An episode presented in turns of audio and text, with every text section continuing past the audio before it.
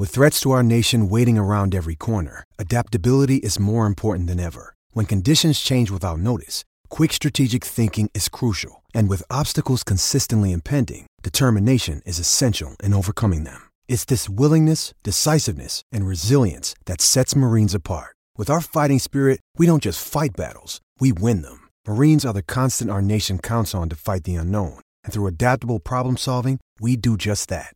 Learn more at marines.com. Welcome to the Links Magazine Golf Podcast. I'm one of your hosts, Graylyn Loomis, and I'm joined, as always, by co host Ian Kreitzer. Ian, good afternoon. How's it going? Doing very well. We're finally in, back in AC and uh, and cooling down a little bit from the uh, a hot but awesome day at one of our new favorite golf courses. I think that's safe to say, right? th- this has been a theme. Sorry, I'm jumping here. The no AC. I I- think, I, I- think I- we've I talked know, about know. it every It's- single podcast. we do, but this one's different. We're talking about my car. Like my car still doesn't have AC. We're whatever. not talking about the office, We're not talking about the office. had broken AC. but the room, you know, here has AC. We're good. But uh, we had a hot day today, walking 18. at the Aiken Golf Club. Yes, which was fantastic. Yes, so It was we, really we are good. currently in Aiken, and for those that are listening to to all of the episodes, we are we just recorded kind of day one of our South Carolina road trip, and we were so impressed by Aiken today, and both the town, but mainly the golf course, uh, that we decided we weren't going to just kind of gloss over it in this episode. We were going to devote an entire episode just to Aiken Golf Club, and th- this won't be a super long one, um, but we needed more, More- time yeah. than just stretching out that South Carolina road trip episode to being way too long. Totally agree. And this was a total audible today too. Like I think halfway through the round, we were like, This, needs to be its own. this needs its own thing because it's so cool. Like such a cool history. Um, I mean, yeah. So I'll let you kind of dive into that because I know it's in front of you. but- Yeah, so well, Aiken's been on my to-do list for, for a long time. Um, so you've played nearby Palmetto Golf Club before, which was awesome, as I mentioned. Yeah. Uh, for those that don't know, we are near Augusta, Georgia. so a lot of people know Aiken because of its proximity to Augusta and the fact that it's a pretty popular place to play golf, particularly during Masters Week Correct. people will come here and they'll play Aiken and they'll play nearby Palmetto Golf Club. Aiken is public, Palmetto is private. Um, and, But open to the public during Masters. but open to the public during Masters so- Week. And um, for the longest time, I've wanted to play Aiken. People have raved about it. Erik Anders Lang did a video on it that I saw, and I've always wanted to play it. Um, Friends who aren't necessarily architecture or like golf course history buffs have texted me after they saw I played it today and was like, "Oh my gosh, how was it? It's been on my to do list." Yeah. Like It- stuff like that. I mean, I post a lot on Instagram about courses I'm playing. After posting today about Aiken, I got two texts from very well traveled golf people. One Yeah. being a, head pro at a top club saying, I've always wanted to get down there. Like, is it worth just booking a trip and going? Yes, Like, yes. absolutely, Yes, it is. Yeah, Um, so I'm going to jump back now to a little bit of that history that, that, that Ian mentioned. Um, one of the things both of us noticed today is while on the course, you feel like you could be in the Pinehurst area. very easily. Like, yeah, It um, the course feels like a um, kind of much more refined, much more polished, like Southern Pines Golf Club. Um, no, no shame there on Southern Pines. No. it could just Ano- use a little love. another great Um, course, Feels yeah. like Mid Pines or Pine Needles almost. it's somewhere in between Southern Pines and Mid Pines. I think. Yes, and both of us kind of picked up on that, and, and the, whole area kind of feels like that. And the reason I bring that up right now is uh, after reading a little bit more in depth about the history of the place, that connection between Aiken Golf Club and Pinehurst makes a lot more sense. So I, I'll jump into it. Um, the history dates back to 1912. A group of Aiken businessmen um, design or figured that they were going to build and develop a kind of hotel uh, resort for winter guests, people coming down from the north to spend their winters down here. Um, that's kind of a theme with the town of Aiken as well. Right. Um, but the course opened uh, with 11 holes in 1912. um, and was kind of finished by about 1915. But the whole development of the hotel uh, was, uh, I guess, inspired by the Tufts family. And for those that don't know, um, Richard Tufts, um, I guess, really, I think the father was Richard Tufts as well. But Yeah, I think so. uh, yeah, so Richard Tufts um, is the family that developed the whole Pinehurst area. Like you've heard of the Tufts archives. The Tufts and- archives are right there Right. in Pinehurst Village. But the Tufts family was a key influence on building Aiken Golf Club and kind of what they did here in Aiken. Um, so the history goes that. Uh, an early pro named John Inglis um, expanded the course from 11 holes to 18 holes, and he had some interesting ties to Donald Ross, and he- had seen a lot of interesting golf courses before. Um, jumping through the decades here, um, we go all the way through to uh, the city of Aiken owning the golf course. Eventually, um, in kind of the late 50s, uh, the city of Aiken decided to sell it to a, a man named James McNair Sr. And if anyone who's been to Aiken Golf Club will have noticed a putting area, kind of a like a real grass putt putt course. Which I waxed Graylyn on today, by the way. I just got destroyed. I, I could not get the speeds down. Yeah. Um, but if you look over the putting course, there's a scoreboard there, and it says uh, James McNair Senior Memorial Putting Course. right. And and then as you start looking on the card, you start seeing that McNair name everywhere. James McNair Jr. is the head pro, and then as you read even more, um, McNair Jr. has done a lot of work on the course and done a lot of restoration work and kind of uh, given it that um, uh, waste area, Pinehurst kind of Ross feel, Right. Like that golden age feel. And he, I think he knows the course better than anyone because he, I think he has the course record. He has Is course that right? record, eh? and and Sorry, I, I'm, I'm jumping is- a little bit. Yeah. Yeah, this is interesting because today, as we were kind of walking down to the first tee after checking in and kind of paying our greens fees, uh, the guy behind the the uh, till popped his head out the door and, and yelled down to Ian, "Hey guys, somebody shot 60 yesterday. No pressure. no pressure." And Ian then proceeded to say, "Like, don't worry, you know the the record's safe with us." And the guy didn't really say anything. And I wasn't wrong, by the way. We did not scratch. We, we- we didn't even Yeah, get close. no, but but um, the guy didn't say anything about the record, and he didn't say the record. You know, But 60, like, So you're thinking 60 must be the record. Uh, False. No, um, that is not right. Um, the record is held by one of the McNairs who shot 58 on the course. that's just like, 58. now, what's interesting there, eh, the course is kind of short. It's like 58, 58, 50, something like that. Right. Par 70. But to shoot 58, is Whoa. crazy. And it's not like it's like they're all you know short little pitch and putt holes either. There's some there's some stout par fours. There's some short par fours with you know really interesting greens that can deflect a ball. Like good features, I, I think. So like to shoot a 58 is like is absolutely a fantastic round of golf. It's no like. Oh, it's a short course, you know. That's uh, Not at know, all. No, Not at and yeah, So you're kind of thrown into the round early because the first green and the 17th green are a single huge double green. right. Um, and Which is so cool. yeah, it, we actually stood on that green and took a ton of pictures when we were playing the first, and we took a ton of pictures when we were playing the 17th. Yes. Um, but the, the the round starts with that, and you realize like, whoa, this is a double green in the middle of rural South Carolina. like right out the gate, like a double Right out the gate. Like not like oh, it's like the seventh and you know fifteenth hole. It's like no, it's like it's right out the gate. Like this is this is what you're in for today. Yeah, and it, so we we absolutely loved it. Um, jumping into the round, you have uh, a kind of good use of these sandy waste areas that you've similar to what you find down in Pinehurst. Yeah. You know, bring that to bring that theme up again, um, but also being you know having spent a ton of time and lived down here in South Carolina for a long time. I didn't expect all the elevation change. The- that, that's what shocked me the most too. I There's a ton of elevation change.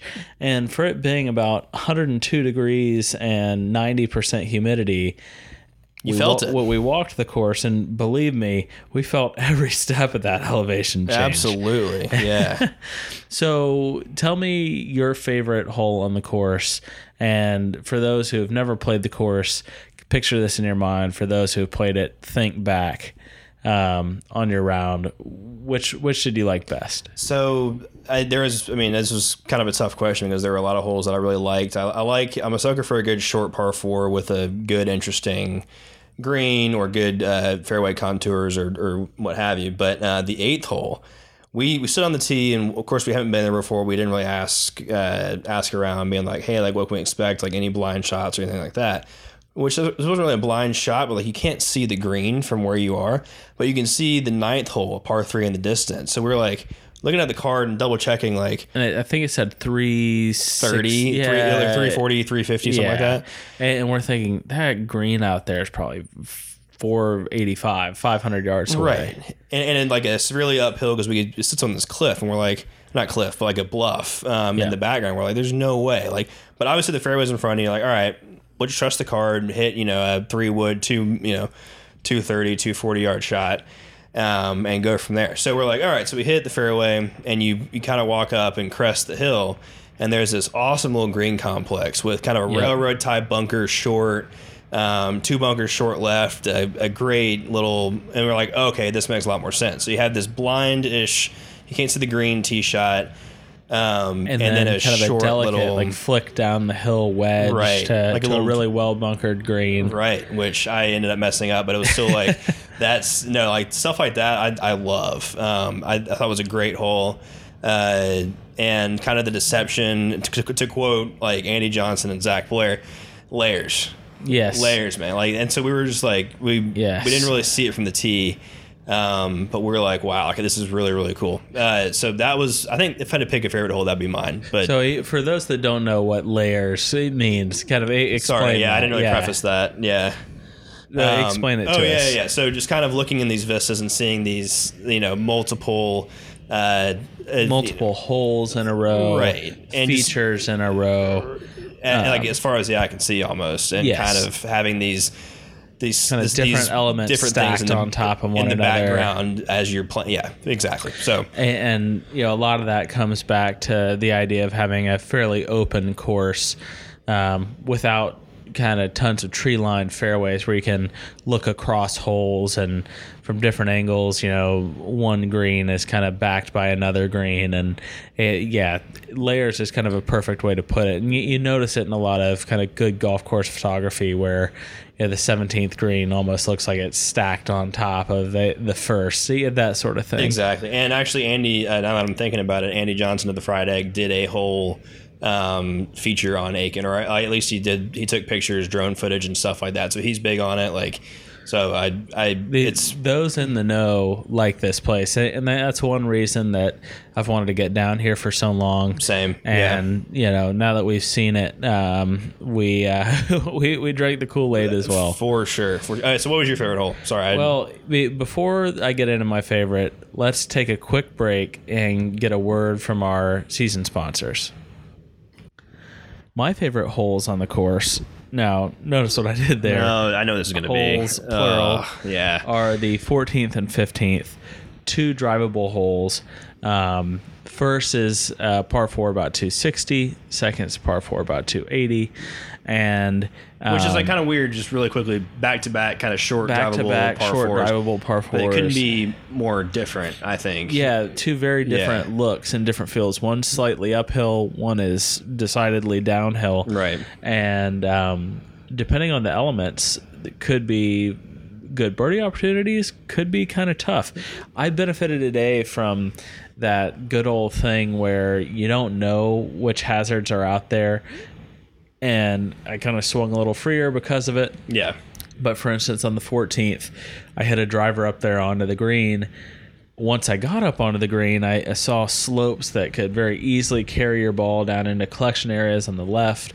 I saw slopes and bunkers on the right and thought, man, had I known that, that this was up here, I would not have been able to hit that shot that I just hit. Exactly. Yeah. Um, so and a sloping green that said made the eagle putt for what what what is that four Stableford points yeah, yeah. I, I'm, I'm, I got some got some points to make up the next three rounds, but we're gonna do it. We'll be all right. We'll, we'll keep you posted on that. But uh, yeah, so next hole another drivable par four downhill pretty blind you, you kind of hit down this valley and you can just make out the top of the the flag it's just enticing enough for you to be like, hey, you can rip driver or Yeah. whatever here. and I, I hit driver there. up there into a greenside bunker um, He gets it a long way, guys. We get it. Like, yeah, whatever. We get it, Graylyn. um, but as I got up there, I realized that about 30 yards short of the green is this this kind of deep cut in the fairway, a almost like a little ditch Yeah. valley sort of thing,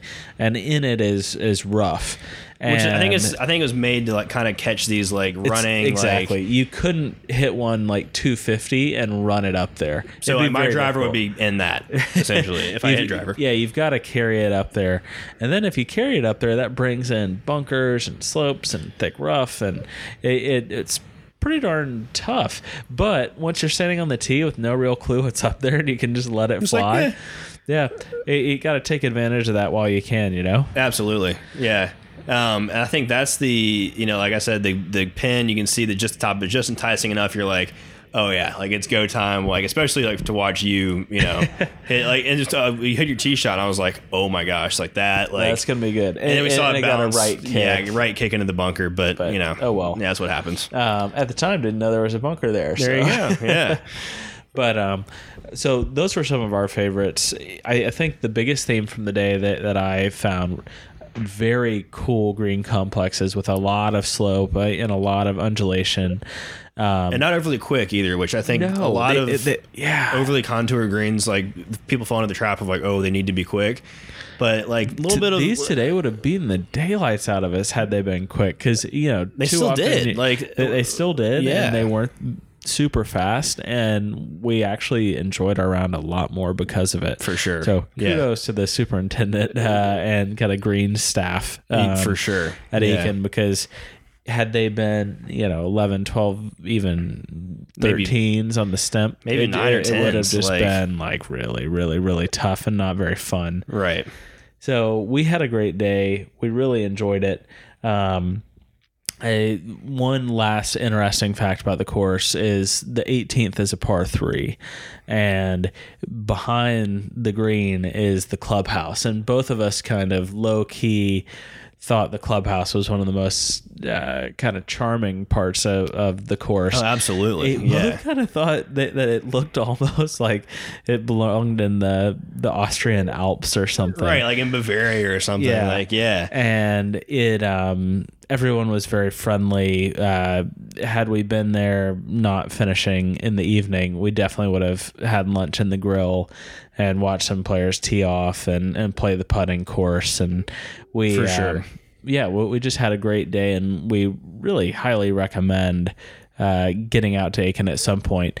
the The town of Aiken is very, very charming as well. We we spoke about it a little bit in the South Carolina road trip episode, so check that out. But long story short, um, Aiken is this kind of antebellum southern town that has really not changed a ton. No. A lot of the original kind of pre Civil War buildings remain.